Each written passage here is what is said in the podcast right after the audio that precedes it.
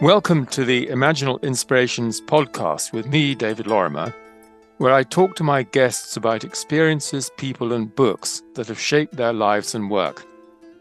Imaginal cells play a key role in the metamorphosis of the caterpillar into a butterfly, which is the Greek symbol for the soul. These cells are dormant in the caterpillar, but at a critical point of development, they create the new form and structure, which becomes the butterfly.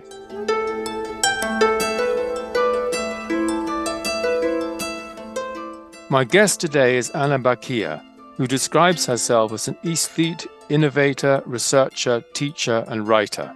She has conducted more than forty years of research in human sciences and cognitive sciences, where she has focused on unexplored aspects and qualities of the cognitive, creative, and intuitive processes. She's founder of the Consciousness Institute in Lugano, Switzerland, and of Life Leaders International Project, and she holds educational trainings and programs on consciousness self-life, dedicated to an unexplored intuitive communicating and understanding in syntony with the nature of life. Anna is a life member of the World Peace Forum, a laureate of the Luxembourg World Peace Prize, a creative member of the Club of Budapest, as I am as well, and a research fellow of the Laszlo Institute of New Paradigm Research. Her most recent project is A I and the Living Intelligence, while her most recent book is entitled ì nin, if I've got that right, Our Intuition, Which Transforms and Creates. Welcome, Anna. Thank you. Thank you, David, and thank you for this invitation to this special podcast. Well, I'm going to go straight into my first question, which is about a shaping moment involving your choice of work. Really, uh, there have been many particular moments which have been fundamental and, let's say, transformative in my life. Uh, probably I would start from when I was studying medicine, and uh, I remember still now the moment when I went to my professor of biochemistry and I asked him, I would like to know which are the biochemical bases of the human behavior. I mean, how does it happen when a human being is touched? He wanders, intuits, or when he starts creating or opening new ways, new perspectives. And on one hand, there was uh, such interest of mine.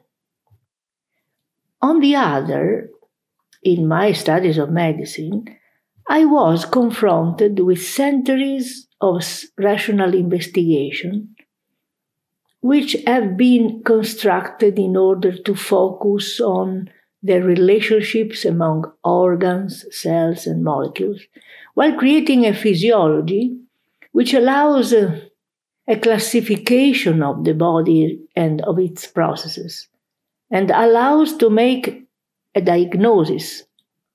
One example, imagine our blood and our red blood cells, which are generated, let's say, at the rate of two hundred billions of new cells per day. Now imagine that the blood of a person shows no signs of the precursors of the red cells, which are called reticulocytes. Well, if it is not possible to determine the cause of this lack of production, and given that no one knows, let's say for sure, how long a red blood cell lives, it is possible that the diagnosis is, given that you are not replacing your current red cells, your life expectancy can be no longer than ninety days. Now, this rational reasoning is impeccable under a logical point of view.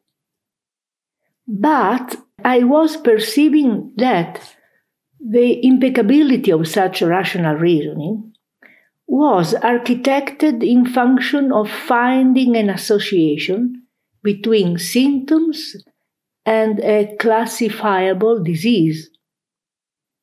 And In such context, I was perceiving that such, such kind of reasoning risked to be dangerously divorced from the ordinary human experiences, perceptions, resonances, and their meanings, and their relationship with the life of a person, including, including well-being and health. So in front of that, this, I felt that there had to be something else. And this was a deep question for me, that I started not to follow the faculties with the same interest. In such context, I started to deepen something which was connected to medicine from my point of view, and this was the creative field and the nature, specifically, the nature of the creative field. And when, uh, when I was exploring the human voice, I discovered the unexplored qualities of the pure frequencies of the voice and their capability to completely rebalance the bioenergetic field of human being. Connected to this, I have been so touched and inspired by the meaning of voice in Indian culture that I started to study Vedic psychology and I got the degree. And only later on, I was able to see that such ancient Vedic wisdom was for me the premise of my subsequent exploration of the nature of life as seen by quantum physics. The vision on the nature of reality, which Vedic wisdom offered me, in resonance with my subsequent readings on quantum physics, brought me to the question, um, with the possibilities which we all have to build reality sensibly and coherently with the nature of reality itself, why build it inside the boundaries of how we are used to think and define, when the infinite possibilities are already here within us? And it is in such context that the next step of my, of my transformation emerged through my subsequent research on the nature of intuition and creation, within su- such research of mine rooted on the vision of the nature of reality according to the quantum field theory. We can conceive the vacuum as a field of infinite possibilities which emerge in our space-time dimensions as waves, as frequencies, as information. Let's say an ocean of information in which we are immersed and of which we are made. And this really captured me. Well, you're, you're given a, you know, quite a long description of these this, these sort of formative thoughts, but I'm also interested in, you know, who influenced you when you were in this formative process, and, and what books you found particularly helpful. I don't know whether you could say something about that. Uh, yes, um, for sure, one of the most important books which I've read is Quantum Healing of Doctor Chopra, for the intersection between Western medicine and thinking. He is a researcher and medical doctor who has studied in the United States, and the Vedic culture from which he arrives, because he, his origin is Indian. And so I have followed Doctor Chopra through many of his books.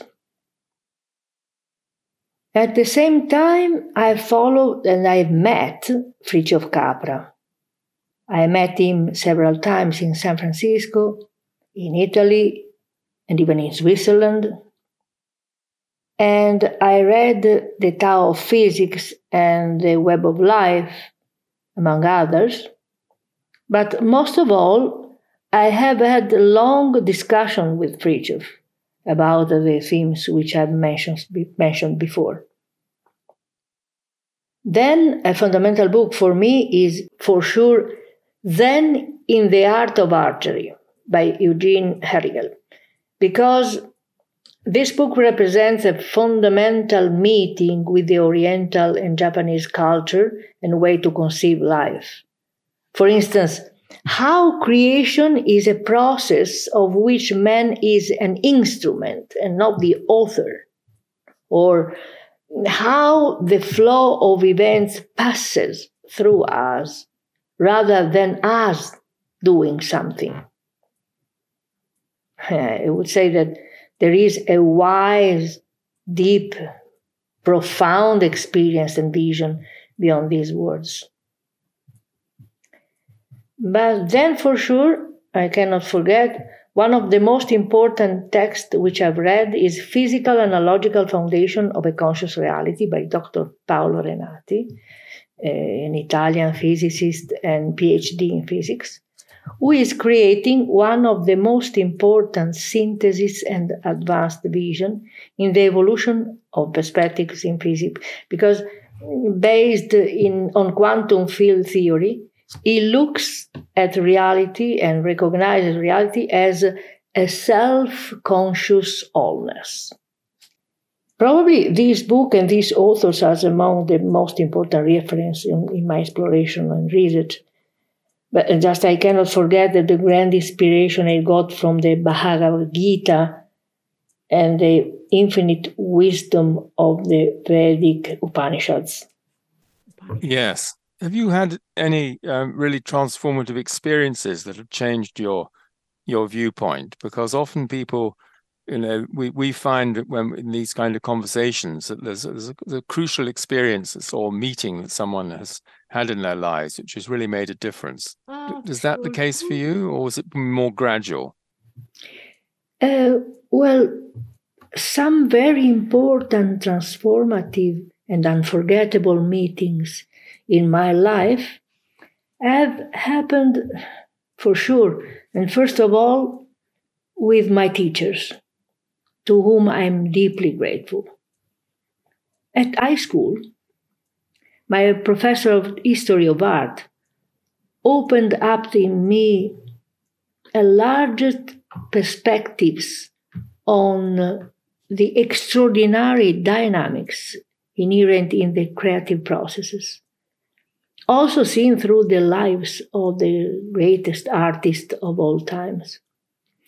And at the university, my professor of biochemistry, which was proposed for the Nobel Prize, opened my vision on the humongous processes of intelligence of life and how the intelligence of life engenders all the processes of autopoiesis, of transformative flow of the constant self-regeneration of life. And one of the most important steps I remember, which is still very close to me now, is how is it possible that a simple thought of ours can enter in a sort of, let's say, dialogue with all the cells in our body, and through neurotransmitters and neuroreceivers, something like, mm, let's say, fifty trillion cells in, of our body can be informed by a thought of ours, with an information which travels more rapidly than the speed of light.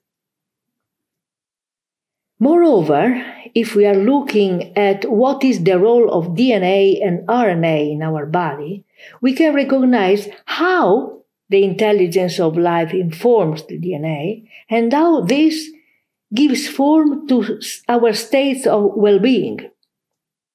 And I really propose to contemplate Uh, the intelligence of life inherent in all living beings in, in human beings, a, a constant process of resonance, let's say a, a, a, a process of dialogue which takes place between the intelligence of life and the living beings and human beings. Because if everybody, and I'm thinking in this moment most of all to the young generation, if everybody could really know and could really touch, could really recognize this dialogue, between intelligence of life and all living beings, probably human beings could enter in interrelation with every emergent phenomenon of life and with everything from another point of view. Because the grandiosity, the beauty, the ineffable resonances flowing in the field of existence, which are created in a sort of dialogue between our intuitive intelligence, for instance, and living intelligence, can enlighten wider perspectives and, oh, and, let's say, open interrelation of ours, which engender a knowledge, a new knowledge, emerging from resonances, where the explorer and explored are not two any longer. And in such knowledge, we experience the holistic reality, where nothing is separated, and everything is oriented by the living intelligence, which is embodied in the life which we are. And so that's really a key insight to have, isn't it? This this oneness, this intelligence, um, the fact that we are all in dialogue with this, um, both individually and within our own systems. So how how does your overall understanding of consciousness and life influence the way you live your life? You know, when I start looking at consciousness, I understand that we are dealing with something which belongs, better, which fades into the ineffable of life. I live and I perceive and I look at consciousness as the symphony of life which we are. The poetry of the continuous process of autopoiesis, or of self-regeneration, of all the field of existence. While conceiving consciousness, we could contemplate an open channel between singularity and multiplicity, a channel which connects non-locality and local aspects of our life, where locality and non-locality are interwoven and not, are not separated, ubiquitous and here. And in such vision, I'm teaching, I propose experiences which can lead us to touch, to recognize how we are one hundred percent of unity and one hundred percent of diversity. Well, indeed, and How do you think, how does this relate in your own thinking to the work you've done on world peace? Well, I don't feel peace like something to reach outside of us. I embrace the possibility that we can recognize peace as one of the most natural human attitudes and quality, an inner human quality, which is interwoven with our sentience, with our natural attitude of interrelation with everything. If I can see like this, I don't think that I can do something there outside in order to reach peace. But I can just, le- just look deeply within myself, my thoughts, my conceiving, my relationships. How much am I aware and aligned with the deep nature of life which we are, with the symphony of life which we are? So, so this sense of peace is also a sense of depth, if I'm understanding you correctly. And the, the, the sense of unity, the sense of peace, sense of depth that we can really find inside ourselves if we tune into it. Uh, you know, I see that depth can be a description of something, a definition. And I deeply perceive that our sensitive perception, our constant, constant uh, sensitive interrelation with all the phenomena and events in our common daily life is a unique, unrepeatable, undescribable experience. In the linear thinking and verbality, we use to define what we live, but the naturality of the human perceiving, our natural human attitude to be touched by our experiences, to resound them, to be transformed by them, to be enlightened, to be inspired, to wonder. And the naturality on which you use to speak, to answer, to respond, to listen, to perceive, to conceive, is so present, it's so here, it's so now, it's so what I am in this moment, it's so present and now, that in the moment when we are sensitively experiencing all this, we recognize that our experience is ineffable, that any adjective, measure, any definition as depth or shallowness is not able to contain the grandiosity of our experience, which belongs to those ineffable extensions of life that no measure can deliver. They belong to that infinite and unextended, unextended that the day cannot embrace. Well, I think that's a very good way of putting it. And I'd just like to, to come to the end of our, our, our conversation by asking you a couple of other questions. The first is, do you have a favorite quotation that you'd like to share with our listeners? A quotation. Um, a quotation on mine could be this.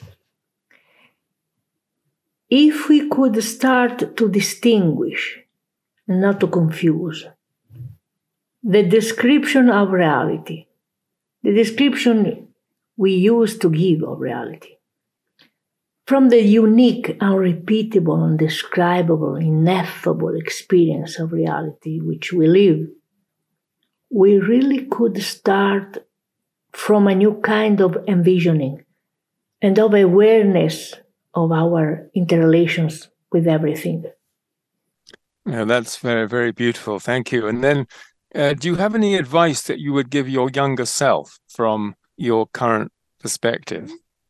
Uh, you know, probably it can sound strange, but in myself, even when I was young, when I was a child, there was an awareness that all that I was wondering, or dreaming, and projecting, looking onward, all was already inside me.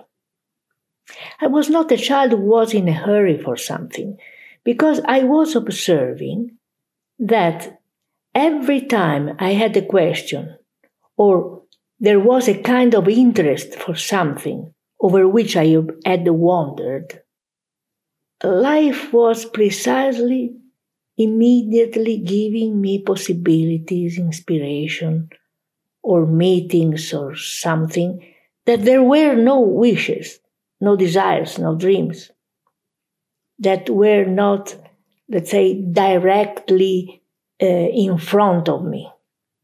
So, in a way, what you're saying is that the this sense of present and being in the present and being in the now, you've always had that. And so you don't need to advise your younger self to be any different from what you actually were. But really, probably I could sing a song to my younger self. But, but not a song with words, I mean. But something like an improvised melody. Something as I used to sing when I was a child. And I would sing, you know, today to renew and find again today, together with my younger self, the vastness of the sense of music, that infinite of music, which I've loved to find again and again when I was a child. As if such vastness of music were a place, but an infinite and an extended space where I could lose myself. A place where I could always go and play with my voice, for instance. And that place, which today is not different, it is still the same. Because it is connected to that sense of light freedom. Something like lightness and freedom, and connected to the original innocence on which you can freely open never-ending new ways you, which you can take and discover. Just like music in itself offers the infinite resolutions And, and developments which music always has taken in its uncountable mel- melodies. Just like the infinite possibility of which life, our life, consists. And, and now, if I now can realize that our nervous system is a perfect system, completely uh, flexible and capable to interact with life, and if I also today, I can recognize how life is continuously self-regenerating, adapting, becoming, while it responds perfectly, coherently to the questions, to the needs, to the emerging needs of the selves themselves. Then I would sing again to my younger self. I would sing the sense of the harmony which permeates everything. You know, and this happened last, last, happened last night. Well, I was in my bed and something like a melody of my childhood emerged. And, and I started smiling. And you know, every melody Every melody which emerges spontaneously and naturally.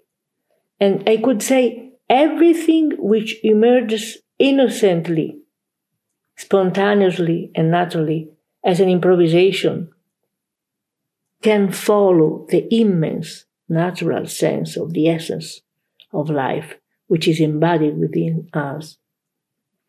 So our breathing, our singing, our sense of beauty is not other than the breathing of life. That's a beautiful point to end on. Thank you so much, Anna, for sharing your deep insights and wisdom with our listeners. Thank you, David, for inviting me to this podcast and to giving me the possibility to share something of my life with you and with all of our listeners.